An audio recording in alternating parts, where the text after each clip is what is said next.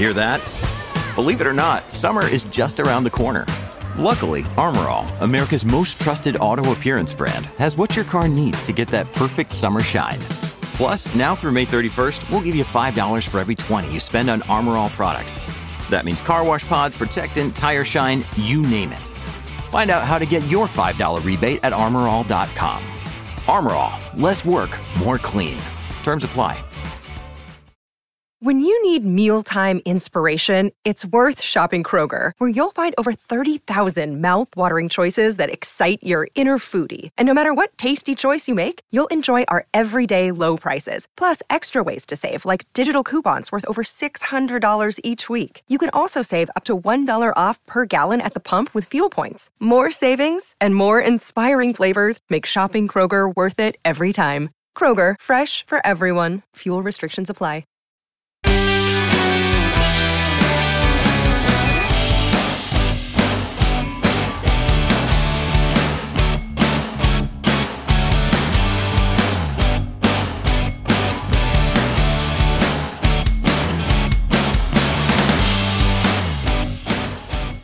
So, hello there, guys, and welcome back to a brand new DNF1 F1 podcast. I hope that you guys are doing well and staying safe. And we are back once again for the season review. Now, I know some of you guys may not necessarily want to review or reflect on the 2022 season. Being a Ferrari fan, probably not one that I was looking forward to either, looking back on what could have been rather than the calamities that we had. But obviously, there were some good moments as well. And in a way, it's, it's kind of nice to look back on the season. There's a lot of good moments this season, and I think a lot of people would probably agree that there have been a lot of good moments. Um, maybe not worthy of a five star moment, but there certainly have been some highlights. And speaking of five stars, we did get a nice five star review from Timo van Frankenhuizen. And apologise, Timo, if I've butchered your surname on that one. I'm not very good at pronouncing uh, names. Uh, some certain names, especially my own sometimes. Um, that aside, uh, but thank you so much for the five star review. We really do appreciate that. And um, obviously, you know, you were kind enough to let us know that you gave us a five star review on Spotify, and that's a reminder to you, wonderful lot, that if you do think that we are worthy of a five star review and want to show your support, you can do that on your favorite podcasting platform, be that Spotify, Apple Podcast, Amazon Music, whichever your poison is, wherever you get your podcast from. Um, but of course, in Timo's case, he was only able to give us a five star review on Spotify. He wasn't able to leave his name or a written review for us. So if you do do something similar to Timo and you're not able to leave a written review for us, please do let us know on our socials. We'll leave our links in the show notes and we'll also uh, leave them on the background. If you are watching this on YouTube, you'll be able to see our socials. So do let us know. Of course, if you are watching this on YouTube, you can like the video and subscribe to the channel if you want to support us as well. And we appreciate every single one of you. And just like Timo, we will give you a shout out on the next episode. So thank you very much, Timo. And of course, thank you to everyone who has supported the show so far. We really, really appreciate it, especially in 2022. And uh, joining me on the episode, as always, unfortunately, not quite in the Christmas jumper attire that uh, I've gone with as you could probably see this if you're watching this on YouTube, but still jumpers nonetheless because it's so cold right now in the winter. So it's oddly appropriate that we've decided to wear those rather than the usual DNF1 shirts. We've got Courtney and Lee joining me for our season review. And gentlemen, I think we saw a lot of people do season reviews already. We're kind of a bit late to the party on that one, as we often are. Not necessarily donning a, a suit in particular or a bow tie like we saw at the Auto Sports Awards, but. Uh, everybody looking nice and dapper and ready for a season review. Yeah, I, mean, uh, the, the, sum up this season, uh, I, I, think you uh, put yourself, Adam, not exactly uh, award winning in its own right, but um, there are some uh, areas to highlight, and uh, yeah, we'll run through that today, and I'm sure Lee has a few things to say himself. Yeah, it's uh, definitely going to be a good episode to discuss our, our late coming review, but I'm looking forward to getting all your thoughts on it. That's for sure. And sometimes we'll, we'll Courtney, you and I probably will agree on some bits that Adam will disagree on, but uh, it's, uh, that's part of the fun, isn't it? Well, I mean, I can't exactly. help myself if the occasional Ferrari fanboyism comes out every so often. I think you're just going to have to live with that one. But um, obviously, you know, in the interest of our awards for some of our best and worst moments of the season, I want to implore a little democracy, if I may, into this podcast. So, of course, there are three of us here. So I feel like there is an opportunity here to have a majority vote or a split decision on some of these. Some are a bit easier to judge than others, but the fun part is reminiscing on some moments, some of which that perhaps one or two of us in uh, the rest of the panel may have forgot that someone might bring up. So it's always a bit of fun. Um, on a side note, of course, F1 announced today on the day of recording that um, the sprint venues have been confirmed for 2023, and they pretty much were as we expected when we talked about this before. We've got Azerbaijan, Austria, Belgium, Qatar, USA, uh, Austin, USA, and Brazil. Of course, it was going to be Brazil. Guys, quick thoughts on that ones. Uh, are you happy with those venues in particular? Yeah, they sound suitable. Um, they haven't done Monaco, so uh, at least, at least, at least they didn't make that ca- catastrophic error. So I was um, with some of the uh, decision making we've seen over the last couple of years. I thought they might have chosen Monaco just to piss us off further, but no, happy that didn't happen. But yeah, I, I, I think if the sprint races are going to work, they are going to work on the circuits that they've chosen. Yeah, poor old Charles Leclerc probably wouldn't win there either at the moment. It's just uh, so that's something that's got to change for 2023. We've got to get Leclerc a home win at Monaco, but um, yeah, put it on the wish list. Yeah, we'll put it on the wish list. I, am with you there, Courtney. Um, I mean, look, we've said a lot about the sprint races. Some good, some not so good. I still think it's um, it's a concept that is growing but we do need to find the right venues. I mean, look, if we had a wish list, we'd probably all just say, well, why don't we just go to Brazil six times and have all the sprint races there? We'd probably get a lot of entertainment out that, wouldn't we, Lee? Oh yeah, well, um, we've we've been spoiled by the sprint races we've had in, in Brazil, but I'm sure a boring one will occur at some point. Can't, they can't all yeah. be interesting. well, I mean, the Baku one seems a bit tasty, given that we've got that long back straight. Oh yeah, people. Sorry, I meant yeah. um, a boring Brazil great, right? Oh race if right, right, right. Six. See, when you said a boring one, I was thinking Spa maybe because you got the first lap, and then after that, it's probably kind of over when everyone just goes into time oh, yeah. management, well, wouldn't they? The sprint race at Spa will be one lap. well, yeah, the circus. I don't think that'll be too bad then, to be honest. But um, yeah, let us know your thoughts, guys, on the sprint races. Um, and of course, you know, some of the venues that weren't picked. I know some people talking about Silverstone. I'm not really a fan of Silverstone being a sprint race, although I wouldn't have minded Silverstone being a sprint race because I'm going there next year. So it would have been quite cool to see that instead of a, another practice session. But uh, they should bring mind. back the Nordschleife for the sprint race. Now that would be a, an epic. Uh, By the time race. it takes you to get around there, you've completed a normal race distance anyway. So um, Adam, you yeah, you better be vlogging you better be vlogging when you go to Silverstone. You better be. Oh yeah, yeah. Literally, anybody that goes to Silverstone next year, it won't be hard to find me. It literally will just be a guy running around in Ferrari gear, looking happy or depressed, depending on what's going on, trying to, you know, Likely get attention. The latter. Exactly. Yeah, probably the latter. you but, know, you this walk around, this walk around with that thumbnail you put for the last episode. Oh, like what, a big just... cardboard cutout. Yeah, could do. Yeah, I mean, if if the other half gets a bit bored of the race and wants a break, I might just take one with me and sit it next to me halfway through. it's just like, yeah, the Ferrari Tifosi Club is here, all in the uh, sympathy corner, one big sympathy corner. But uh, you know, is that a new grandstand that they've got? What's that Ferrari sympathy corner? sympathy corner. I think they call that Monza now. So um, I'll tell you what they, I'll tell you what they'd advertise. That'd be so popular. Oh god, yeah, yeah. The waiting list must be huge. I might try and start that, see if I actually get any traction on that. We'll make it a, like a forum of Ferrari fans that just support each other and you know. I reckon. I reckon times. one of the like the main sponsors would it be called like the Santander stand or the UPS stand. So usually one of the big Ferrari sponsors, aren't they? So you oh, get a oh, bit of money plenty, on this. Plenty of a them. movement. yeah, plenty of them, of course. Um, but but look, you know, all jokes aside, guys. Yeah. Um, we're reviewing the 2022 season, and look, I joked already saying it was a season that I wasn't really going to fondly look back on being a Ferrari fan, but there have been a lot of good moments this season. Despite the fact that it was ultimately dominated and the championship wasn't quite what it was in 2021 for obvious reasons, um, a lot of people have been talking about these new regulations. I think that was a huge talking point this season. And more importantly, how effective were they? Were they successful? Now, we got, what was it, 25% of overtaking that Ross Brawn was kind of hoping for, what he forecasted. We ended up with something along the lines of about 30, 31% more overtaken than we got in 2021. So, I don't know. I, I think based on what the aero regulations were put in place for, and they were primarily put in place to make the racing closer on track in terms of cars being able to follow each other, more overtaking opportunities, closer racing in that regard. The competitiveness and how close the teams were all together was secondary, but they were they were um, expectations that weren't necessarily going to come straight away. So I consider them to be a bit of a success, quite frankly. Um, what do you guys reckon?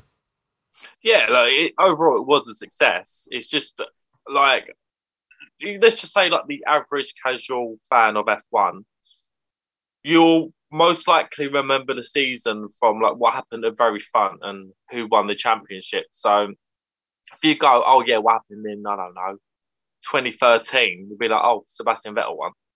Like that, that's that's the first thing that comes to mind. Like even though like it shouldn't happen really, you do to sometimes forget about you know what happens at the back and then the midfield. Even though, in my opinion, you do actually get the best battles in the midfield. The, the best moments of the race come from the midfield, but obviously the prizes are at the very front. So generally speaking, it's the it's the front that gets remembered. So you're right. We, we did have some good battles in the um in the midfield, but it was just overshadowed. And look, you don't want to come across as like salty and knocking Red Bull because the end of the day, they, they did the best job they could. But for a casual fan, they're going to mainly remember it as the season that was dominated by Red Bull more than anything else. Yeah, I mean, that's what he became. Um, definitely. Um, Lee, what do you reckon? Was it, were there new rules of success in your mind? In regards to the battles, I think they were a success. Mm-hmm. The obviously the rules, any any new rules have a, a risk of creating one team that gets it right and the others get it wrong. But the rules weren't designed to do that. The rules were designed to closer racing and increase the chances of overtaking, which was met. There was a 25% increase. That's that's uh, a, a, correct and positive margin mm-hmm. to say it's worked. So unfortunately, yes, the, the season was a bit of a domination, but that's a risk with a rule change of this magnitude. So, but you can't say that's um, not worked as a the rule change. It's just the unfortunate side effect, but it wasn't designed to make one team um, dominate the season. Yeah, no, very, very true. And you make a good point on this because I think not to gatekeep, but I do think that you get a lot of new fans into this sport that perhaps the first time that they watched Formula One was in 2021. And I think in a way, some fans that were in that position would have been definitely spoiled by the incredible championship battle that we had between Sir Lewis Hamilton and Max Verstappen in 2022 there would have been an expectation to have something similar. And I think the rules very much were set up where we were going to possibly have something like that. But then, as you pointed out, Lee, you know, Red Bull were good, but they weren't really the top team at the time. Ferrari had the best car. And as the season went on, um, that they started to fade away. They were making mistakes reliability wise, strategy mistakes, driving mistakes, all of the above. Red Bull just got better and better and better and better until we got to the summer break and they were just running away with it. Mercedes were never in the game until at the very end of the season. And even then, you can argue that it needed certain things to go their way for them to win a Grand Prix, which eventually they did do. So, totally understandable. And it's not like 2009, you know, because back in 2009, and this is a comparison I can make to what we saw this season, we saw a lot of these cars. Um, it was all brand new you know, all the stuff that we got from 2008, the only thing that carried over was pretty much the engine, the V8s. And, yeah. you know, that was the only thing that carried over from the previous set of regulations. So it was all brand new and it presented an opportunity for somebody to really steal a march on the leaders. And we got that. We had Williams, Toyota, um, we had Brawn, Red Bull obviously came to the fore for the first time. They weren't a championship contender until then. It took them that long to get there. Um, and then they never looked back since. In 2022, whilst there was a hope that we were going to get some sort of randomization early on, we never really got that. And I think one of the biggest reasons for that was not necessarily because the big teams would have such an advantage over the competition. It's just because these rules were so intense in what people were saying about them in terms of an overhaul, and the DNA carried over was a lot more, lot more sufficient than it was back in 2009 um, that the bigger teams were always going to have a leg up, and it was always likely that they were going to be stronger. And I think probably the only disappointment really that I can think of was that there was only one driver that finished on a podium that wasn't in a Red Bull, Ferrari, and Mercedes, and that was Lando Norris, and that was that was you know out of nowhere as well. That you know that probably wouldn't have happened if it wasn't for Charles Leclerc's error at Imola. So I get what people are saying. I just think with the budget cap, assuming everybody follows it, the ATR regs, and I have to get that in. I'm sorry, but you know, for obvious reasons, and we're going to talk about that a little bit later on, just a little bit for one of our uh, surprises. But uh, um, I've just completely alienated the Max Verstappen fan base right there. They've, they've gone off now. Um, sorry, guys, um, but yeah, you know, I just think that these regulations they do need time you know, I think in terms of the racing, it's great. We saw some great battles this year that we're going to talk about a little bit later on. Um, but overall, I just think the regs, like the ATR regs, the budget cap, and you know the resourcing stuff and everything else that comes with it, it does take time. But hopefully, in the coming years, when some of the midfield teams are catching up, and they already are, we will see a much closer championship. So, monologue aside, I think it's a good time to start with our 2022 season review. We've got a number of categories that I want to run by the panel, and you guys, please feel free to comment if you're watching this on YouTube. Let us know your thoughts on some of these categories. And let's start with a good one Race of the Year. I think is a good place to start. Now, I've got some honourable mentions, but I want you guys to have a little run through um, what you think the race of the year is and why. Lee, what do you reckon? Well, the one that comes to mind for me as well, the race of the year was Saudi Arabia. Saudi Arabia. Oh, okay. Um, and the back and forth duel between Charles and Max that went on for lap after lap. It just reminded me a lot of the, you know, what's called the, the duel in the desert with Lewis and Nico, where they're going uh, lap after lap and trying to get the positioning to get the person and then defend. And ironically, yes, Saudi Arabia is in a desert, so you could argue it's in a desert too. Um, but it was just a great craftsmanship from both drivers and how that race um, went down. Obviously, Max were gone ahead on that one or uh, won the race, but just how they the, at the time when Ferrari um, and Red Bull were in the championship, Ferrari obviously leading at that point. It was a great um, from two ta- top talents in the sport, and it was a it was really enjoyable to watch uh, uh, at that race. I think my favourite moment from that race was um, when you had Leclerc and Verstappen playing DRS chicken with each other. Yeah. That, that was, was the... so funny. I mean, in a way, it was kind of like um, made me think back to what happened last year between Max and Lewis, which obviously wasn't funny, and that was a different thing altogether. But part of me was like, "Oh God, they're not going they're not doing this again. Max isn't up to his old tricks again with this stuff." But no, it was it was really well executed between the two. And it was so funny given that these guys were fighting for the lead of a race in a race that wasn't. I mean, it was dominated by them two, but it wasn't like they were scampering away from everybody at that point. Like, you think, how are they playing this game with each other? There's like 18 other cars race alongside, but it was actually quite entertaining. Um, it's just a shame that the safety car kind of ended it just as Leclerc was about to try and get him at the end. But uh, yeah. no, that's a good shout, Lee. I, I, I think Jeddah was up there for me. Not my number one. Um, what about you, Courtney? Yeah, Jeddah would have been my second choice, but I fully agree with what you're saying, Lee. Um, that was a fantastic race. For me, I'm going to go with Brazil. Ooh. I think Brazil. Yeah, I do. I, I, think. I think Brazil was the. Uh, you know, we, we touched on it about the sprint race. I think Brazil was the best example of how well these new regulations can work, and it was also good to obviously see Mercedes back in the battle. And I think that was Brazil was the race that sort of gave us like a teaser of what we're hoping to see next season, a potential three team battle. I just think that that was the race that got me salivating and what was overall a bit of a drab season. I was just sorry. I was just trying to think of a quip um, to respond to that, but part of me was like, "Yeah, Brazil, George Russell win, Mercedes, probably a good reason." Well, I mean, that's fine. I mean, it's just I could argue like why I like Bahrain so much because it was a Ferrari one too. But um, no, um, I, I mean, good shout, good shout. I think Brazil. I mean, it was certainly well, the I best. don't just mean the race. I mean the weekend. No, that's what I mean. Yeah, it was certainly the Yeah. best weekend of the year. I would Yeah. absolutely agree with that one. Yeah. Definitely the best weekend of the year because you know the sprint was great as well. K Mag on pole on Friday. Mm. Yeah, yeah. that same. was you know that was awesome. And George kind of caused all of that by getting a red flag. So he had a busy weekend. He still started P three as well while he was at it. But um, no, no, fair enough. Um, I've gone with Silverstone. I think that race had everything. It had overtakes, it had drama, it had a, a, long race battle for the lead, a Ferrari mess up, not once but twice with the pit stop, and also the lack of team orders. Um, obviously, had a bit of a scary crash, which obviously, granted, is not a positive, but it does add an element of excitement to it. We had protesters, which were completely ignored because of that. Um, and yeah, obviously, the commentary was fantastic on that day. The Hamilton double overtake on Perez and Leclerc. That battle for P2 was phenomenal at the end of the race. Um, so for me, I think has to be Silverstone.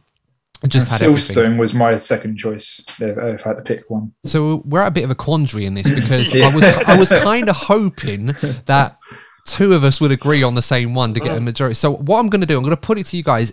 Are any of us at, feeling like after what we've heard from each other that we're ready to concede that perhaps one of the others was more um, right, or are we just going to stick to what we got?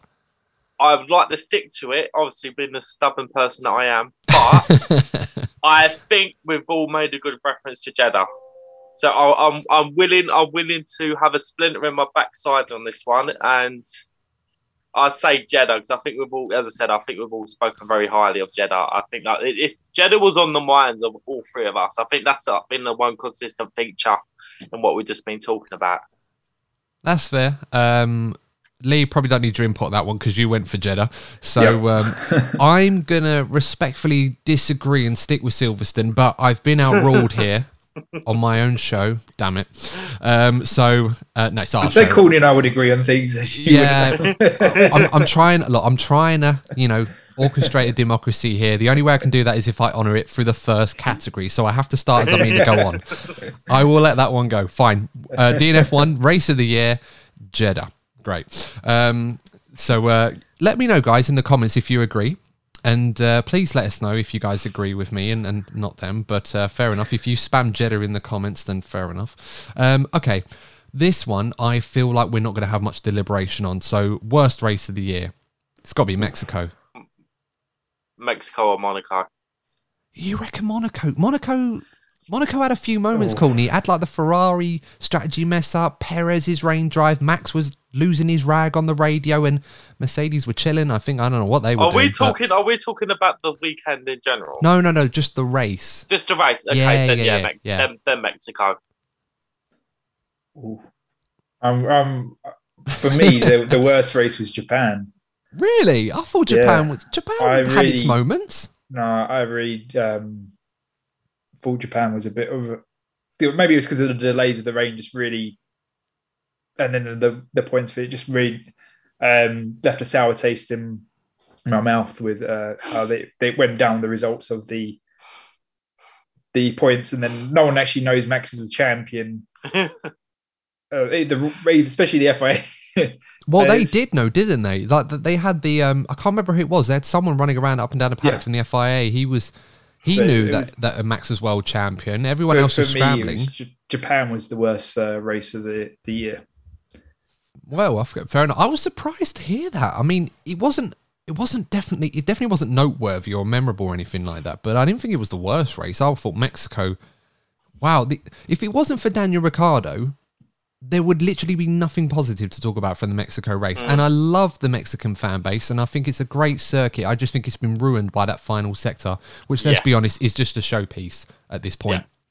Um, I don't even think they'd fix it by changing it back to what it used to be with the old Peralta corner that um, Mansell famously celebrated uh, a little bit prematurely in the Ferrari when he won there. But um, maybe they should take a, uh, uh, uh, so I get the word out, Lee. Um, take a picture out of uh, Miami's book and put in a, a, marina in, in the arena section. Oh God, I was worried where you were going there with that when you said take a picture out of Miami's book, and I'm like, mm, not so sure where you're going with there. But uh, no, fair enough. Um, yeah, well, okay. Well, I think we're fairly agreed on that one, even if Lee's mentioned yeah. Japan. Um, worst race of the year, Mexican Grand Prix. Here's one that might actually be a bit interesting now. The best overtake of the year. There's quite a few in there, so we can talk about a oh. few of these. Oh, it has to, it has to be uh, it has to be um, Lewis or Max in uh, Brazil. I had to, I had to, I had to. Oh, and I was trying to keep a straight face while saying it as well. I couldn't actually look at you. I couldn't look at you when I said it. Oh so god. We've done it already. Oh. We're literally like 20 minutes in, and uh, oh, I can already feel the the hate now. It's it's not fun. It's not fun. Uh, the Um, wrath. Yeah, well, it might, the only thing keep you warm this winter, but uh, yeah, Yeah, there was there was quite. A, do you know what? Sebastian Vettel did a few tasty ones, didn't he? the one in um, Cota ran the outside of Kevin Yeah. Magnussen on the last lap. That was good. He set that overtake up for about half a lap, and I love those sometimes because you, you get like dive bombs and you get the good little switch back here or there or stuff like that, like what we saw with Leclerc and Verstappen in Bahrain, which was another good one actually, to be fair. But Leclerc had measured that for about half a lap, and he didn't try to waste it. He waited for the moment, went round the outside um, before the penultimate corner on that sort of outside bit where you go offline and you're in the marbles, you're literally in the shadow realms, quite frankly. He kept it together and he just lunged at the final corner. It was absolutely beautiful. Um, was it like P5 or P6 or something like that? Yeah, Yeah, he did, he did well that weekend. I'm I'm gonna go with Sebastian Vettel. that's definitely No, up there. I'm, I'm. I'm gonna say the USA, but I have to obviously now that there's more than one. I have to say in Texas. well, that's in what Austin, let's say. I, I, that's what I mean. Yeah, it's because uh, the other races as well. Obviously Vegas next year as well. But uh, yeah, Vettel Cota, that's a good shout. Um, Lee, what do you reckon? Uh, you actually mentioned that in your one when you chose Silverstone, is that Lewis Hamilton double overtake for me was Oh yeah, That's a um, good one. The, the best overtake. What was about that one that made you think that's the best one? for me, uh, it was, but all right, he was coming up to the, the two cars that were squabbling, and then it's just the classic Lewis of taking advantage of the situation that presented himself, and it's like he drove drove um, around them, and they didn't even know there was this third car there, and it's like, oh, well, yeah, thank you very much. That's uh, my position, um, or two positions actually. Um, and it's just well, especially the start of the season Lewis had with the the bouncing um, and all the testing that Mercedes were doing on Lewis's car. It was like, yeah, Lewis is there because there was all these questions about, oh, is Lewis gone now? Is it's, it's over? driver. Yeah, finished driver, and it just proved that it wasn't the case, and it was just a, just a very skillful overtake. No, that's a good shout. To be fair, um, as I said, the commentary on that, the roar, the crowd, it was all there. It was really good. I mean, it was a fantastic battle as well. And and those three guys, they literally were just pushing each other all over the circuit. You know, just some of them going wide here and there, and it was crazy stuff. And I like stuff like that sometimes. You know, I get we have to be confined to track limits and stuff like that, but then there are just occasions where everyone just goes hell for leather. It's all respectful. It's all good racing. They didn't force each other off like anything crazy or, any, or put each other in the wall. It was really good, hard, fair race, and it was so fun to watch. And definitely up there was a brilliant move from Hamilton. Um, I am not going to agree with that though, Lee. I'm afraid, but I'm going to pick a move from the same race, and um, maybe this is the Leclerc fanboy in me coming out a bit, but Leclerc on Hamilton round the outside of Copse on old tyres that was for me was unbelievable. Bearing in mind it had only been a year ago at the time since Max and Lewis had come together at the same corner on the first lap of that race. And I'm not going to lie, when I was watching it on the broadcast, the camera angle wasn't great because it kind of missed some of it. Um, and then Leclerc just got through, and you're thinking, how's he done that? And then you watch the replay and see he'd gone around the outside of Hamilton. I almost winced watching that replay because I just expected Hamilton to understeer on old tyres, hit Leclerc, and then it's just the same thing again. So the fact that Leclerc pulled it off was just phenomenal, quite frankly. So um, there's a few honourable mentions as well. I should mention. Like I did put a few on the list. Um, Verstappen passing Leclerc at Imola in the sprint around the outside of turn one. I thought was pretty good. Stroll was in this list. Um, he passed multiple cars in Japan in the wet off the start around the inside, and he couldn't really see anything. I thought that was quite good. Um, is there any other ones? Uh, Leclerc's move on Perez and Cota. Yeah, it was all right. Not as good as Vettel's though, probably. Um, so what? So what do we reckon, guys? We've got three. So Lee, you've gone with uh, Hamilton's double overtake at Silverstone at Club and Vale. I've gone with Leclerc around the outside of Hamilton at Copse. And Courtney, just to remind you, went with Vettel passing Magnussen at Cota. Yeah. Any of us feeling like conceding a little bit? I'm prepared to concede for Vettel.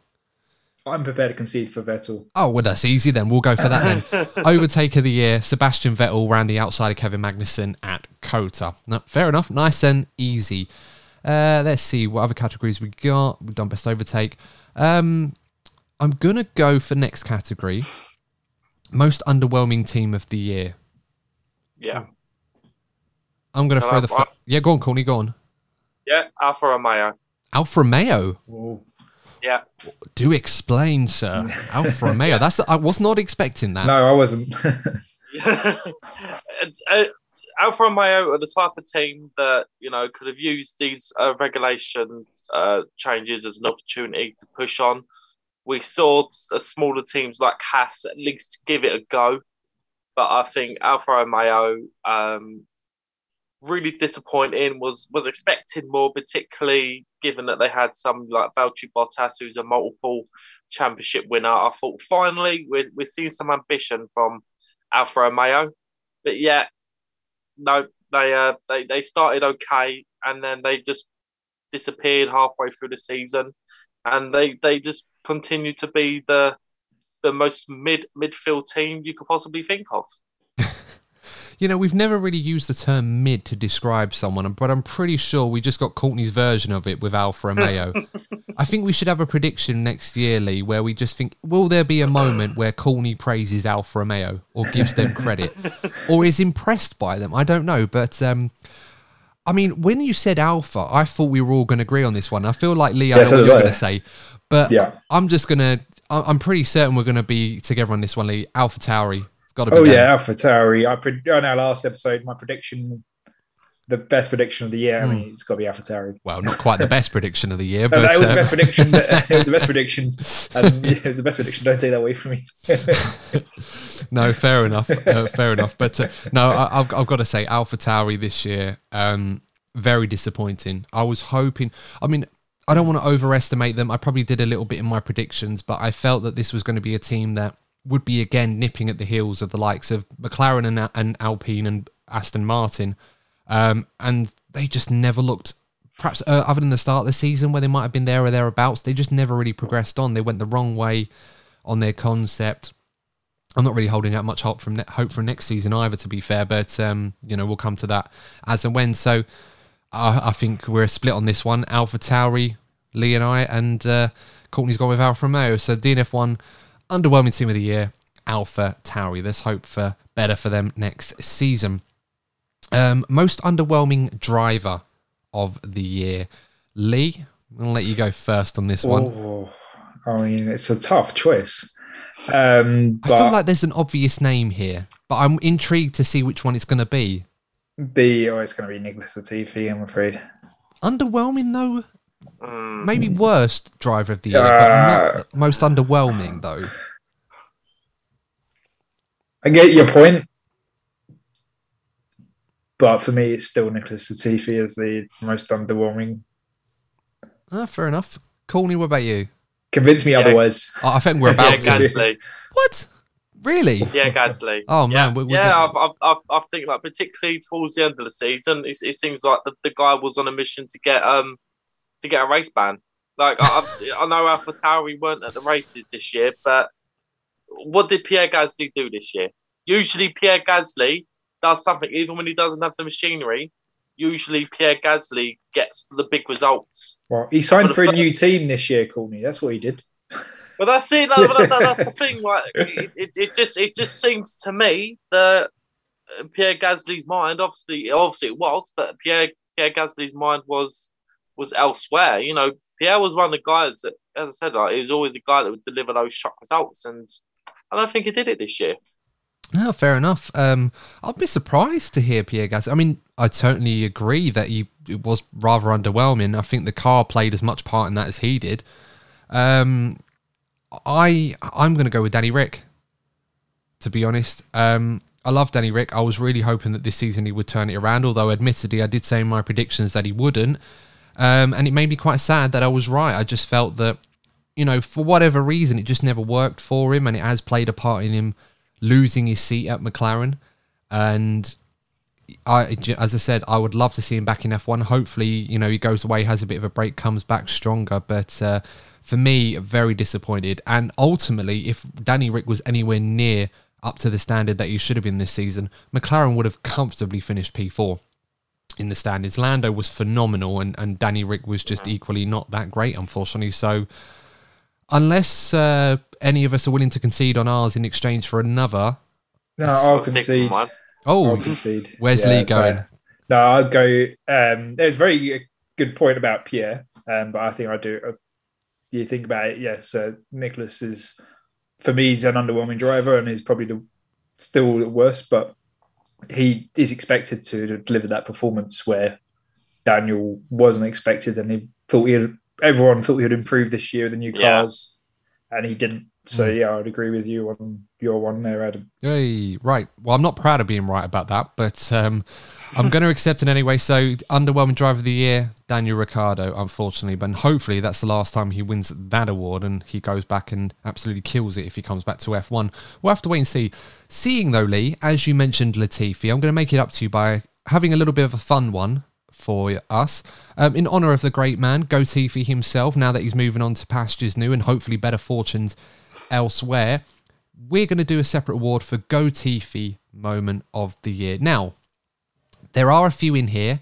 Um, I want you guys to see if you can think of any that are worthy of this list. I've got a few listed down and we'll pick our favourite of the ones available. So, uh, what ones have we got, guys? Okay. Um, I'm trying to remember one that from Abu Dhabi where I predicted uh, Latifi was going to end up in the wall, and he did. In fairness to him, that wasn't his fault, though. It wasn't his fault. I do, I do admit that. But it was like, oh, he just ended up in the wall in the last race of the season again. All right, it didn't cause a safety car. It wasn't his fault. But it was just for me. That was just tickled me pink. Where it was a, I predicted it, and he did Fair one enough. way or another. Go on then, Corny. Have you got a Uh, Gotifi moment? Yeah, I think for me is when he got uh, lost. I think it was in Japan. Yes. Yeah, that's what I'm going with. oh my god, I'm so glad you said that because that was the Oh. one I was. I mean, I, I've got a couple that I'm going to run through that I thought. Yeah. Um, that is definitely for me the one. Um, we got not only that, you got lost going the wrong way at Suzuka, but you then blamed it on the car. Immediately after on the radio, you said there's something wrong with this car. I'm like, yeah, you turned right, and funny thing is, you went right. It was like a Lightning McQueen moment. Turn left to go right. Um, getting P10 in qualifying at Silverstone. You know, Yeah. that's, that's a good one. Got into Q3. That is impressive. His first ever Q3 appearance. One of my other favourite ones with Latifi this season. Got a purple sector one in Hungary qualifying. Still finished a lap P20. How do, how do you do that? you got a purple sector one, a green sector two personal best, and he ended up seven and a half tenths off the uh, cut-off time to get through and end up P20. I mean, Oh, that's no. that's goated Yeah. stats right there, honestly. Yeah, that, that hurts. Um, but I know you two have agreed on the, Come on, Uh, Lee, join the majority. but You I would you agree to. with it um, with the Japan in, in Suzuka. I mean, it has to Um, be. It has to be. But the one thing I will add is, all right, it's go Tiffy, but it shows you the quality. He's not a great driver because he didn't style it out. Kimi went the wrong way, and he's like, "I know what I'm doing. Leave me alone. Just style it out." and you're like, "Yeah, I know what I'm doing. Leave me alone." It's like, "Okay, it's not the car's fault. He's just he knows what he's doing. Leave him do his job." But yeah, that, that's the sign of a great driver. He just knows what you're doing. No, that's it. That is absolutely it, mate. Um, you know, as I said, yeah, Kimi, it can happen to anybody. Happens to a world champion, and Kimi styled it out, found his way back on, and just cracked on with it. But uh, no, it was it was just the fact that he just blamed the car, Yeah. even though he just casually turned right, as if it was like, oh, you know, this is unexpected. One expecting this. Um, we'll, we'll move away from Latifi's uh, mistakes and mess up for, and don't worry, guys, I'm going to bleep this out because we've got to keep this podcast clean. It's the of the year award. now, I'm wondering what you guys have got to come back with. So I'm going to let you go first before I end up monopolizing this into a separate category, and you'll see where I'm going with this in a minute. So, uh, Courtney, you look like you're chomping at the bit to get this one. So, uh, It's, it's it's it's it's annoying because I want to put the Latifi one in that category as well. I know you can't put two. yeah, well, you can, you can if you want to. Uh, I mean, you can win, you can win more than one award in this uh, award ceremony if you like. I think I, I think it's it's it's it's either that and I got I got another one which is random and I I, I, I know this one isn't going to work because I'm, I'm only going for this because I can't choose a Latifi one. It has to be that you know, that out of character pit stop for Max Verstappen that could have messed up his race, but it's only because sort of the circumstances of the race changed. He had a really bad pit stop. I can't remember where. I know it's towards the latter end of the season. He had a really bad pit stop that you know could have messed up his race. And usually Red Bull are right on it with their uh, with their pit stops. That was um, Austin. Okay, yeah, Mm, sounds yeah. about right. Yeah, that was right because he ended up out behind Leclerc, didn't he? Yeah. Um, and Yeah. he got past Leclerc, then he caught Hamilton and got him just before the end, didn't he? So, uh, Yeah. I mean, yeah, that that definitely is uh, unlike Red Bull. I mean, you know, Max made a few mistakes this year as well. Um, he, you know, made. I remember people saying like he made a mistake in Spain and he made a mistake in Hungary, and I thought, well, yeah, but he still won both those races. I mean, in Hungary, Max did a 360 spin and still won that race. like he was just showing off at that point. Um, but yeah, you know, it can happen. Um, Lee, you got any uh, any special Yeah. moments like that? Oh, I would say I've got a couple. Um, can I include Ferrari just the team as one, just overall Ferrari? Just what the No, Ferrari team, and that's just it. the Ferrari like, team. Yeah, I, I, I, would, I would fully back you early. Just a Can, can we? result. I think I think this is going to be the one category all three of us agree on that Ferrari should definitely win this particular award. So much Okay, so, just Ferrari. yeah, yeah, Just just Ferrari. Ferrari. We don't have to go into specifics. I mean, we can if you want, just for the fun of it. Yeah, well, well, I've got a few more, but yeah, I was just checking if I could do Ferrari um, just a singular. Um, but other ones that come to mind is in Brazil, Ferrari again, Charles Leclerc Mm. qualifying the wet tires or the intermediates when everyone else is on the slicks, and then to make it worse, go and do a lap on it. Yeah, by the time he gets back, it's like it's, it's raining now. and it's You- like, yeah. right, you just admit you've done a bad decision and Mm. correct it. But no, it's like it will rain. It will rain. No, it that was a, a good one. Um, or another one is Silverstone with Charles Leclerc. Yep. Um, I'm not going to go into details of that one No, 'cause no, I'm sure that that will put you in pain going through that. Memory. just repressing it right now. or it's not so much a uh, a one category, but it was painful to watch for me. Was in Austria Carlos Sainz's car when it caught Yeah. on fire, and then rolled back down the hill, and he Oh, couldn't God, get the brake yeah. on. And Uh, like, and France. Yeah, but it, there wasn't so much roll for me. It was rolling down the hill with the car on fire. Yeah. Mm. It's like, oh, how, how can he get out safely and the car could just roll on fire down into the race circuit? You just think of what accident that could have caused, and it's right. It's no one's fault in that sense, but it, oh, that was a that was a nasty one. Um, but I'll go my Ferrari as my first choice. Yeah, I mean, I'm I'm just looking back, like Ferrari at Monaco with Leclerc's strategy, Ferrari at Silverstone with Leclerc twice with the team orders and the strategy, Ferrari in Hungary when they put both of them on the hard tyres when Leclerc was fighting for a race win and ended up nowhere, a race that was ultimately won by Max Verstappen. Um, Ferrari leading the championship at Melbourne by 44 points with Leclerc and the constructors by about 40 points. Ended up being 150 points off the drivers' title and 200 odd the constructors. Uh, have I got any non? Have I got any non-Ferrari? Well, this is such a depressing list I've made for myself here. Honestly, like this, literally, guys. When I was making the thumbnail for the last episode, me sitting there looking depressed in a Ferrari gear. This is when this was when I was writing out these and you know reminiscing back to uh, Ferrari sympathy corner as I was doing this. So you can imagine my uh, depression on that topic. But um, I mean, yeah, we- we've got to give it to Ferrari. Oh, actually, no, one of my personal favourites, Mattia Binotto, uh, former Ferrari team boss today. Well, well, team boss until the end of the year at least. Um, claiming Ferrari could win the remaining 10 races during the summer break. Ended up winning none of them. Even Oh, no. Mercedes won a race. Oh no. Oh no. So uh, great. Um, yeah, so Oh, I, th- I, th- I think we've got so many in there, guys. I can't pick a particular favourite. Perhaps you guys in the comments might pick a favourite out of the ones we got, but I think we can all agree of the year was just Ferrari. Just Ferrari. we Yeah. don't have to specify. They just get it all. Well done, guys. Great. Uh, let's see. I've got some. Actually, on on the subject of Ferrari, like we joke about this, but it did seem to me that the obvious, the obvious thing that we did learn is that Leclerc obviously got a lot of bad luck with a lot of these calls and reliability, and that's definitely one thing he's got to learn to improve next year. Because whilst he had those issues, Sainz on the other hand was potentially plagued by the same problems, but he ended up just managing his own race most of the time. He'd run around going, "Oh, stop inventing," or "No, we're not doing this. We're doing this."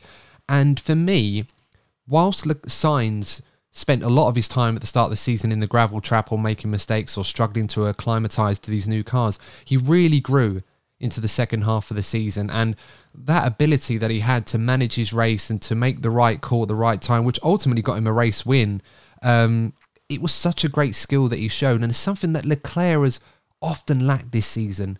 He's been a victim of the fact that he's relied so much on the team. And and look, you can you can say to Leclerc that he did the right thing in that regard, that he was listening to his team because they're the ones with the data, they're the experts, they're the strategists, they're the ones that can see everything going on more so than what you can in the cockpit. But this is Ferrari, and you know if you don't believe me, ask Sebastian Vettel or ask Fernando Alonso or Kimi Raikkonen before them. And, and, and even Felipe Massa to a degree as well. You have to look at those things and think, if Leclerc is going to be successful at Ferrari, he needs to be more like Sainz in that regard. You know, yeah. no doubt he was yeah. faster than Sainz this year, no doubt about it. But yeah. Um, what yeah. I would say is he's got the speed definitely, but he doesn't show the team leader skills that Carlos Sainz. So although he may be moving himself to be the number one in the team, or his manager may be moving himself to be number one, it's Carlos Sainz has got the the skill set of, I mean, not the speed, but the skill set to be the the number one and the team leader. Yeah, absolutely, absolutely agree. Um, but I, I, just wanted to get my thoughts on that because it is an interesting point, and I just feel like for Leclerc next season, I really hope, not just because I'm a Ferrari fan, but I really hope that next year is his year. But he's definitely going to have to be that guy. He's going to have to take charge. You can't just sit there and let Ferrari manage his race for him because, as we've all seen, it's just not going to happen. Quite frankly, in terms of winning a title, they need to be better than that. Um, next category, guys. Uh, biggest shock this season. What moment surprised you if any, this season? Mercedes winning a race. Really?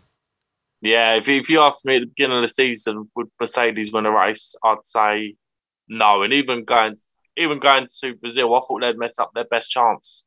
I thought their best chances would have come in um, USA or Japan. They didn't come. So I really thought it was going to go without seeing the Mercedes win this season. And uh, George Russell surprised us. I think for me, it's probably Mercedes being off the pace by so much at the start of the season. Yeah. That's what surprised me. That was the shock for me this season. Um, I mean, there's a few things in there. You know, you've got the Red Bull breaching the cost cap. I think that's something that's probably worth mentioning as well. Mm. That was a shock this season. Um, just because we, we, we, kind of expected everyone to kind of stick to it, really, for some reason. And, um, you know, it was a bit of a surprise. Uh, Magnussen getting pole in Brazil. Yeah, that's a good one. Um, Lee, you got any good ones that we could put in this category? Ocon saying he's the better driver than Fernando Alonso. I don't know if that's that's got the shock value to it. I think that's um. Yeah, well, it's, it's shocking that he tried to say that. it might have been shocking to Fernando Alonso when he first heard it, but um, no, fair enough. Um, oh, I got a good one. The P- the Piastri Alonso bombshell with Alpine. Oh, yeah.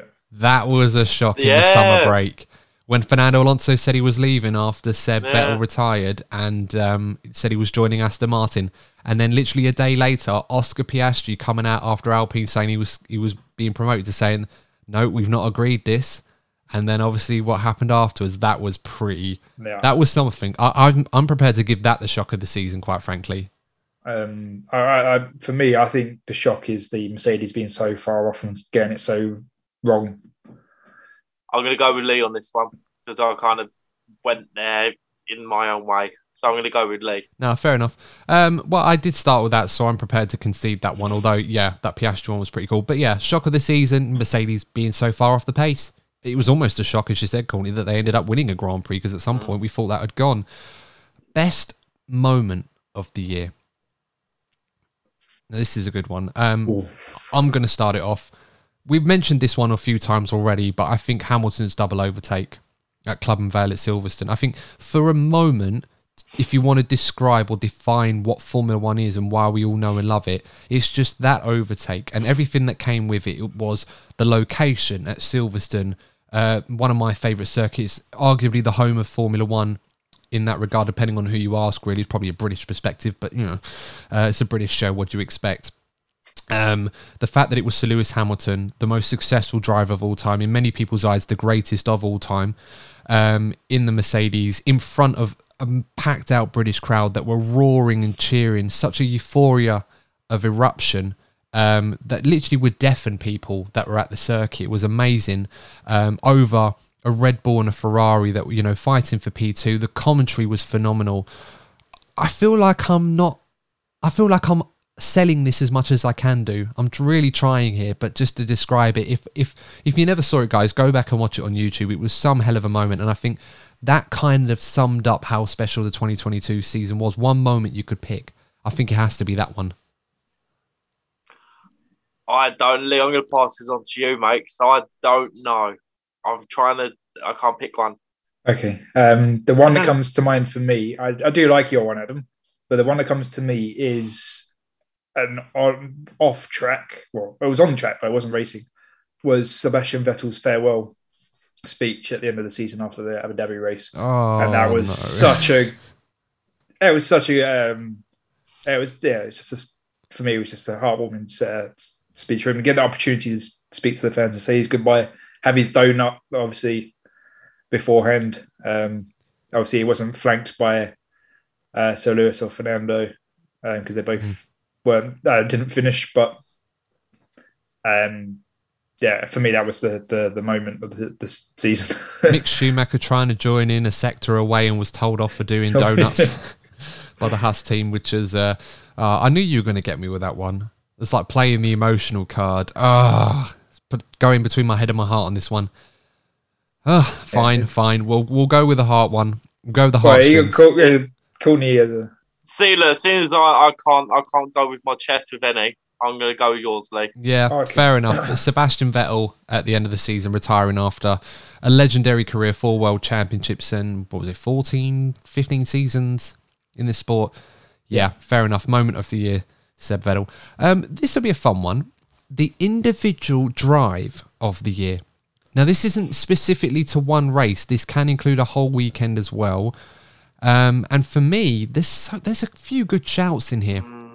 Um, What do you guys reckon? I'm going to go for Sainz at Silverstone. Really? Okay. What Yeah. what was about what was it about his driving Silverstone? So I, I think he started the season poorly um, with Ferrari. He's yet to win a race. He's very much thrusted into a team that belonged to Charles Leclerc.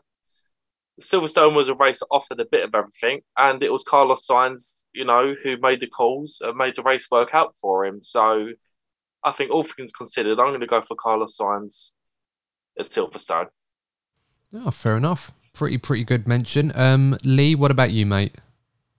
Yeah, um, that was. I've got two options. One of them was the Carlos Sainz at Silverstone. Uh, another one it would be Sergio at uh, Monaco. Be it if you believe the the rumors or the, the accusations that were thrown about about what happened in qualifying. It's a different matter, but there was still a to get that pole position um, intentionally or um, maliciously.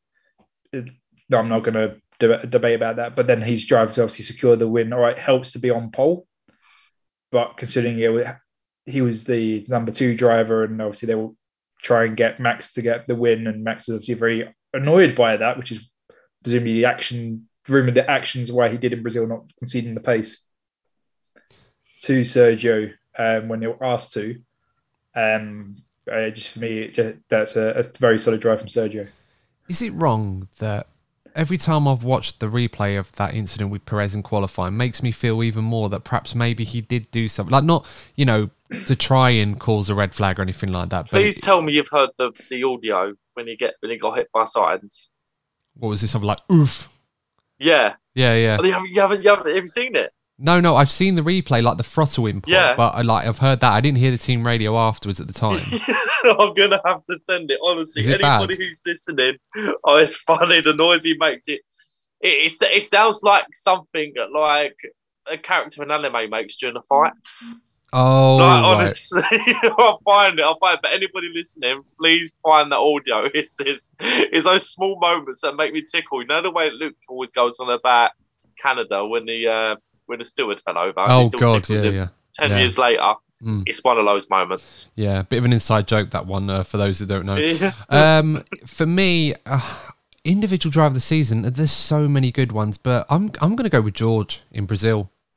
I think that weekend he was he was brilliant. All right, yeah, qualifying made that mistake, which but you know he still ended up with P three, and the sprint race he was brilliant.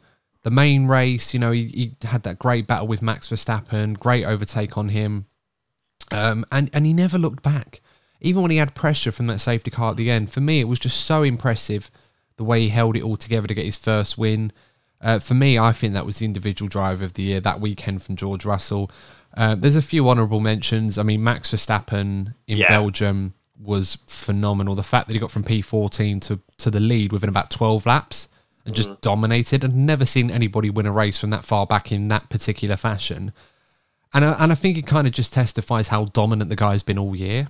I mean, he's won 15 Grand Prix, um, another World Championship, almost a record points to, uh, total. Well, the advantage anyway. The total, I think he's actually got the most in the season anyway.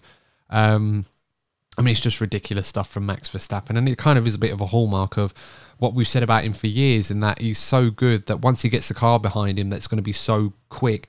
Just watch what he does, and I think we're seeing that right now. And and this performance really summed it up this year. And he didn't go for any ridiculous dive bombs or anything in that race. He literally everything was measured. Um, it was like he was driving on easy mode, and every and he was like, "I'm going to be in the lead soon. It's just I'll just take my time and pick him off when I can." Yeah, Yeah. no, he's, he's. I think it's because we're we're picking up like the highlights, but it is easy to forget about how well Max drove this season. Um, there's a few others. Lando Norris at Imola. I think you know that was a bit of an under the radar drive, but you know it was Yeah. good enough to get on the podium, and it was the only podium from a driver that wasn't in one of the top three cars. So I think you have to give him props for that. Hamilton in Spain, you know that recovery was pretty impressive after that first lap incident with Magnussen, and uh, pretty much on the leader's pace for the rest of the Grand Prix while siphoning his way through the field. I think he got in, was it what, top four after that or something like that, top five. Um, so that was pretty good. I mean, I'm still I'm still going with George Russell for Brazil though. Um, what do you guys reckon? Mm. I I'm I'm I'm going to stick with Sainz on this one. Yeah, I think I uh, the, two, the ones I said. I think I'll go with Carlos Sainz. In Silverstone, Yeah, fair enough. Uh, DNF1 Driver of the Year is Carlos Sainz at Silverstone. Um, only got a couple more categories left, so I want to go for the worst or the most embarrassing moment of the year, and this one might be a little bit somber. Um, but are there any in particular that stick in your mind, guys? It has to be for um, the embarrassment for Alpine. So it was the double whammy of Alonso le- leaving so abruptly, and then getting rejected by their own junior category driver. Oh, that is quite embarrassing. That is quite embarrassing. To be fair, that's a good shout. Um, Lee, what about you, mate? that was the one I was going to um, suggest was the embarrassing one was Al- Alpine. All right, okay. Well, let me see if I can kind of. Well, I don't want to try and persuade you with this one, but I'm going to throw something a little bit different. So, the worst moment of the year for me has to be the moment where Pierre Gasly nearly drives into a recovery tractor at Japan. Oh, God. All because they put it out on a live circuit and then had the cheek to blame him Yeah, for going too fast in those conditions. And you know, uh, for people that didn't see this one in Japan, it was wet. The the visibility conditions were terrible. The safety car was out, and even some of the leaders that were going through this obviously didn't notice it until it come to him, and it was just um, a mess up in communication and, and the tractor. And, and this kind of had hallmarks similar to what happened with Jules Bianchi in 2014, which sadly, you know, that crash was fatal for him and it would have brought up a lot of uh, difficult memories for people that would have watched that replay of Gasly and remember what happened then. And for me, it kind of it kind of summed up the FIA this year. I mean, on a separate note, what, what did you guys make of the FIA this year? Because quite frankly, I I don't really think it's gotten that much better. If anything, No. the divide between them and F1 has probably become larger in that regard. yeah, I think that's why I didn't pick that out as a moment because, of course, it needs to be highlighted, but it's a continuation of something that's been going on for at least several years now. But you're right, Adam. I think I think it hasn't got much better. I just I just think the benchmark was set for Abu Dhabi 2021. So it's like, well, they haven't done a repeat of Abu Dhabi 2021, but they're still doing things pretty badly. But this is it. I mean, because yeah. Michael Masi, a lot was made of him after that incident, and it wasn't the first thing that he'd done that had rubbed people up the wrong way. There were a few other instances in the years before that, and you know, this, this year the FIA got a new president in with Mohammed bin Sulayem, and there was a lot of hope that things would be learned, lessons would be learned. They would put measures in to make sure that what happened in Abu Dhabi wouldn't happen again, and that the FIA would be better as a result. And um, you know, they, they brought in two race directors for this season. They had Niels Vig, uh, Wittich and Eduardo Freitas, uh, which we thought was going to be an appointment to take that pressure off having just the one person in to make those decisions, like it was going to be a shared responsibility. What we ended up having was um, you'd have one race, you'd have Neil, the other race you'd have Eduardo. Um, they'd alternate throughout the season until the last few races of the year. Uh, was asked to do the last few races after that, after some controversy with Eduardo Freitas a bit later on, where he was removed. It just created inconsistency with penalties and managing track limits and stuff like that. I mean, do you remember Checo in Austria in Q2? He um, obviously, you know, he exceeded track limits. They didn't pick it up at the time in Q2, and he went through, and we could all see on the replay that it was happened. But because they were too late to react, he'd gone out and done his time in Q3 when he shouldn't have done, and then he got relegated ten spots anyway. And also, you know, not to mention what happened in Saudi Arabia as well this year. And um, obviously, that race, a lot of us thought we probably shouldn't go ahead. And like what was happening outside the circuit, not too far away. Um, you know, the leaks about the budget cap stuff as well. You know, all of that stuff that happened. That obviously wasn't a good time for Red Bull. And, you know, despite the fact that they got caught, you know, breaching the budget cap, it wasn't fair that their name was dragged through the mud beforehand, um, owing to leaks within the FIA that came out to the paddock beforehand. So for me, I just think with with the FIA on this regard that I know it's not an easy thing to replace Charlie Whiting, and I think that's still kind of what it stems down to. Um, and yeah. know, with Michael Masi, it also proves one thing that we mentioned this time last year regarding Michael Masi that I thought was made a little bit of a scapegoat with the FIA and their problems. That yes, he was a problem, and obviously he couldn't stay on after what had happened after the mistake that he had made, um, robbing Sir Lewis Hamilton of a world championship by not following the rules correctly. He couldn't stay on after that. Um, but the fact that they just tried to make it seem like they changed and improved by getting rid of him and making him the scapegoat for all the issues, that was never going to work.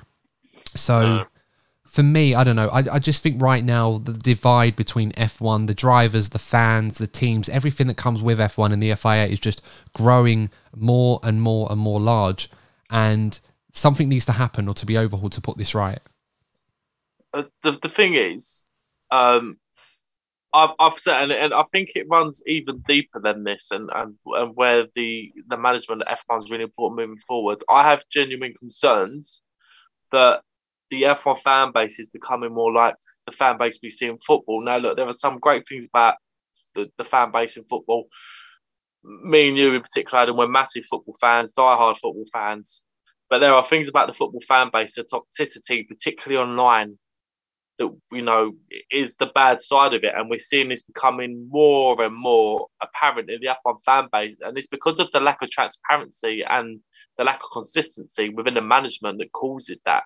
So that's why it's important that they improve this as soon as possible and try to sort of limit the damage moving forward. Yeah, absolutely. And you know, you get this in football. Look, I'm not saying that when you have inconsistency in decisions that they're not um, correct. You know, you may get decisions that are made that are correct and open yeah. to interpretation. I mean, we had so much interpretation from so many different groups of people over the Verstappen Hamilton incident at Brazil. Mm. And there's nothing wrong in that. You know, the FI, the stewards can make a decision on an incident and it can be one that people don't agree with. Doesn't necessarily mean it's wrong. I think the point I'm making is that the inconsistencies lie within certain rules that are at play that the stewards just aren't consistent with what they're actually doing, not necessarily how they're going about it. It's just the fact they're not consistent in their decision making in that regard from one incident to another. Um, sounds a little bit vague when I say it like that. I just think what I want to see from the FIA, if I can offer some sort of potential advice on what I would like to see going forward, is if you have a network of people making these decisions, perhaps bring in people that maybe try and bring in more drivers if you like. I mean, Seb's not doing anything. I would love to see Seb. Mm. in that kind of position. Maybe that's something we need a driver like Sebastian Vettel that can offer that. They used to have stuff like that in the past. Um, and they just need to have accepted guidelines of what they can and cannot do. You know, get rid of all this um, grey areas and red tape stuff and all that stuff because it's just getting silly now. And I think, as I said, you know, they got rid of Michael Masi for what happened in Abu Dhabi in 2021. Fair enough. I didn't ultimately agree with it because I felt it was more of a scapegoat move rather than um, you know, getting rid of a symptom, I suppose, rather than the root cause, I suppose. Yeah. Um, and, and I think that's where they've led us this year with that one. So, sorry, I know it went off a bit on a tangent there, but um, after that recovery vehicle incident with Gasly in Japan, for me, I just thought literally they've learnt nothing. And I Yeah. think Jules Bianchi's father said that as well on his social media. I think I remember him saying that. For me, it's just almost like, well, he's not wrong. What do you expect? Yeah, well, I actually uh, agree with you on that point, Dad, and I would uh, back you on that one. Yeah, sorry guys to bring the tone down. So, um, I mean, worst moment of the year, um, embarrassing moment. I mean, you guys mentioned like Alpine's embarrassment, so yeah, we'll we'll give that to them. Probably fair enough. I don't think the FIA would want an award for being the worst thing this year, but uh, They already got last year. oh well, there you go. We can't go. We can't let them have it two years in a row. Um, that's a good point, Corny. Thank you for that. Um, okay, so we've pretty much done almost every single category except for the last one, and I think you know which one this is, guys. This is the driver of the year. Now, I've asked Courtney and Lee for the benefit of those that are playing along with us with these categories, and do let me know your answers to these categories. I really want to know what you guys think were the outstanding highlights of this year. We've asked for the top five rather than the top 10. I know people do their top 10s or top 20s. I want to make this a little bit difficult and I want to do the top five. So, who is feeling brave? Who wants to go first and do their top five? Mm-hmm. Okay, I'm gonna say. So we're gonna go from five to first. Yeah, Yeah. I'm. I'm.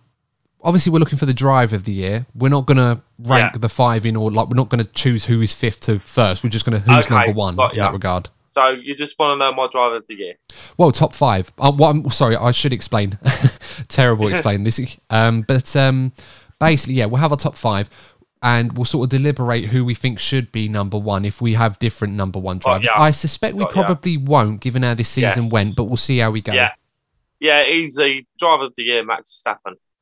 Yeah, I, I'd agree with that, Lee. Yeah, Oh, I was kind of hoping for a joke. You might go differently, but uh, Latifi not do it for you. Maybe Mick Schumacher. nah. Ah, no, fair enough. fair enough. Um, okay, well, we've all got Verstappen as the driver of the year. Um, uh, For the fun of it, let's hear our top fives. Um, Courtney, what's your top five going fifth first, all the way down to number one? Uh, I'm going to say number five will be uh, Norris. Number four will be Russell. Number three will be Leclerc. And number two, I'll go for Carlos Sainz. I've raised him ma- many times this season. And I, I think that overall, over the course of the season, even though I know the points will suggest otherwise, I think Carlos Sainz offered like the best of everything with the package that he had. So yeah, I'm going to go with Carlos Sainz at number two. Very interesting. Very interesting. Lee, how about you? For me, um, number five, Lewis Hamilton. Number four, Lando Norris. Number three, Carlos Sainz. Number two, Fernando Alonso. Uh, number one, obviously, Max. Guys aren't repping my boy Leclerc. I'm disappointed. Did this last year and I thought he'd show you, but uh, apparently not. Um, okay, well, uh, I've gone Russell in fifth, Alonso fourth, Norris third, Charles Leclerc second, and Max Verstappen, obviously, number one. Interesting, Lee was the only person that picked Sir Lewis Hamilton in the top five, so I feel like we've got to go there, Lee. Um, why did you pick Sir Lewis in the top five? The reason I picked this in the top five is regarding the, the bad start to season you had, testing or the the porpoising, whichever you put. I would say testing, the testing, the setup, and that. Whatever you put that on, um, or he wasn't the driver, he was. Whatever you put that on at the beginning of the season, the fact that he then went on such a, a strong scoring streak towards the second half of the season that, apart from George's race win, he was one of the highest point scorers through the second part of the season just shows you the the the the quality of the driver he still had, and the fact that he, right, yes, he was still uh, still finished sixth in the championship, um, but he managed to close the gap up a lot to the the other five, and just turned around his performance for the second half of the season. And did he finish P six? I'm I sure think, I think Sainz got him at the end. Did he not? Unless I, yeah, let me have a look at the standings. Sorry, I'm just not to interrupt. Oh yeah, no, he did go P6. Yeah, sorry, I'm yeah. thinking like, why else would he be P- lower than P6? Like they actually yeah. got nowhere near um, him after that. But uh, yeah, no, sorry, you are right on that one. Yeah. So he, it was just a the fact that they turned that around this season and then scored the points and the level podiums that he did. It's uh, that's mm. why I put him as uh, fifth. Yeah, it was a tough one because I was I went over this one a lot, thinking like it was either going to be George or Sir Lewis, and I thought to myself, I wasn't going to base this primarily on the fact that George beat Sir Lewis in the championship this year. I mean, there are a lot of caveats as to why that was. It wasn't just straight that George did a better job than Lewis. Far from it. Um, for me, as good as Lewis was in the second half of the season, and you know, people will say, "Oh, well, he was experimenting on different setups in the first half of the season and stuff like that." I get it, but there was a lot of talk about that, and George just cracked on with the job that he had to do. If that was enforced by Mercedes or what, I don't know.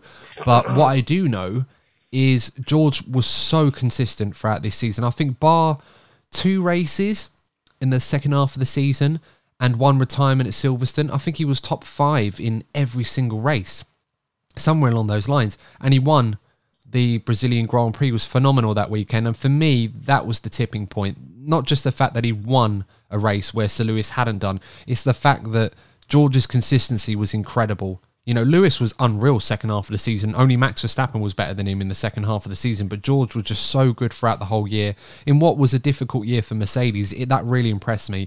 So I had to pick him in the top five over Sir Lewis. But for what it's worth, Sir Lewis would have easily been number six. Um, what about you, Courtney? Yeah, it's, it's always it's always there or thereabouts, and I think the reason why I left him out of the the top five, and look, of course, you know, I've I've been very vocal. I'm not, you know, going down of like disregarding Lewis's efforts this season and everything, but just because he's always set that mark season after season after season, just because you know he wasn't there all the way through the season just for me, just the efforts from the other drivers. I just don't want to forget some of the other drivers that deserve to mention. That makes sense because I know that mm. Lewis will come back strong next season. Yeah, I think so too. And and and you got to remember, it's that mental challenge that you know people can argue, and I think it's a fair point that perhaps Sir Lewis had a bit of a mental hangover after what happened in 2021. Not necessarily because it was such a grueling season, but because of the way that it was, you know, cruelly taken away from him. And it doesn't matter who you are, you can take a while to come back from that. And he himself probably needed to find his love for the sport again. And I think halfway along the season, when he started to see the Mercedes making progress and all the efforts and all the hours that he was putting in, I mean, this guy was doing testing and sim work. Anyone that knows Sir Lewis Hamilton knows that he does not like doing those things. So the fact that he was putting himself in that position and finding that there was progress probably reinvigorated that passion he had for the sport. And I think it's something that we will see grow next season where if Mercedes have a good car, he's going to be up there again. No doubt about mm-hmm. it. Absolutely. So, uh, nice way to end that one on a high note. Our mm. driver of the year, DNF1 driver of the year, has to be Max Verstappen. As we've already mentioned, fantastic year he's had. Um, we'll just talk about him briefly before we sign off on this one. I mean, it's been a dominant season for Max Verstappen 15 Grand Prix wins, another world title, so many podiums, not quite as many as last season, it must be said. But um, I mean, despite at the first half of the season, perhaps at least not having the fastest car, I think Ferrari would probably say that they had that despite being unreliable. What impressed me the most with Max Verstappen is not necessarily the level of dominance, but the fact that he just won so many races in so many different ways. I mean, we had the start to finish, the sort of thing that we often see with Sir Lewis Hamilton, where just untouchable off the, um, making up a few places off the line and sticking in there and winning it on strategy. And then we saw the race in Hungary where he had to, you know, make up lost ground from a poor qualifying, or the Belgian race. You know, so many different ways that he won. But ultimately, the one constant with Max is that he was just reaching those levels that I think in years to come we'll probably look back in the same way that we did with Hamilton and Schumacher and think, yeah, they were bloody good those years and, and how good at what they were doing. yeah, I, I, think look, he's he's very much set the benchmark now for his generation, um, and it's, it's up for the likes of um, Leclerc, uh, Russell, Norris. You know, who knows Piastri? See how Piastri gets on. It's up for them to respond now because Max is very much the tip of the iceberg. He is the guy to beat in this generation. We know Lewis can challenge him. We saw that last season but yeah, I think I think Max is very much the guy to be over the next decade or so. Yeah, I'd agree on you on that one. Sorry, I was waiting, waiting for my input. Yeah, you know, your yeah. input's always uh, valued no, yeah, as always. Um, no, definitely, I would agree with uh, what you both said there about Max. Um, and while also add in his the way that compared to last season, the, the maturity that we've seen from Max regarding his racecraft, his tire management, right, it may not have had the pressure of a, a hard championship as per last year. So he may have not had to push as much internally within himself to get that extra bit out of him, but there's still the level of maturity that he showed also shows that how much he's grown as a driver. Yeah, absolutely. Couldn't agree more. Um, but that's all we got time for, guys. And uh, just to sort of end things off, it was a nice way to end things uh, with our final award, Max Verstappen Driver of the Year. Hope you guys agree with us on that, but if you don't, that's absolutely fine. Just let us know your picks of all the awards that we went through this evening. But that's the end of our 2022 season review. And for those of you listening, thinking that you were going to hear a different episode where I talk to a special guest. We're going to be doing that another time, unfortunately. Had to reschedule, but I will keep you posted on when that will be. So I do apologize about that, but we will have plenty more content coming your way. As mentioned before, you can support us by giving us a five star review on your favorite podcasting platform, and we'll give you a shout out on the next episode as a reward. And you can like the video and subscribe to the channel if you're watching this on YouTube. But until next time, guys, that's all we've got in terms of talking about the 2022 season for you, but we will return soon with plenty more content over this winter break. 88 days left at the day of recording. That's on Wednesday until lights out. Still a long time to go, but we're certainly not done for 2022. But until next time, guys, thanks for tuning in. Stay safe, and we will see you in the next episode of the DNF1 F1 podcast. And remember, as always, if you're not first, you're probably DNF1. Take care.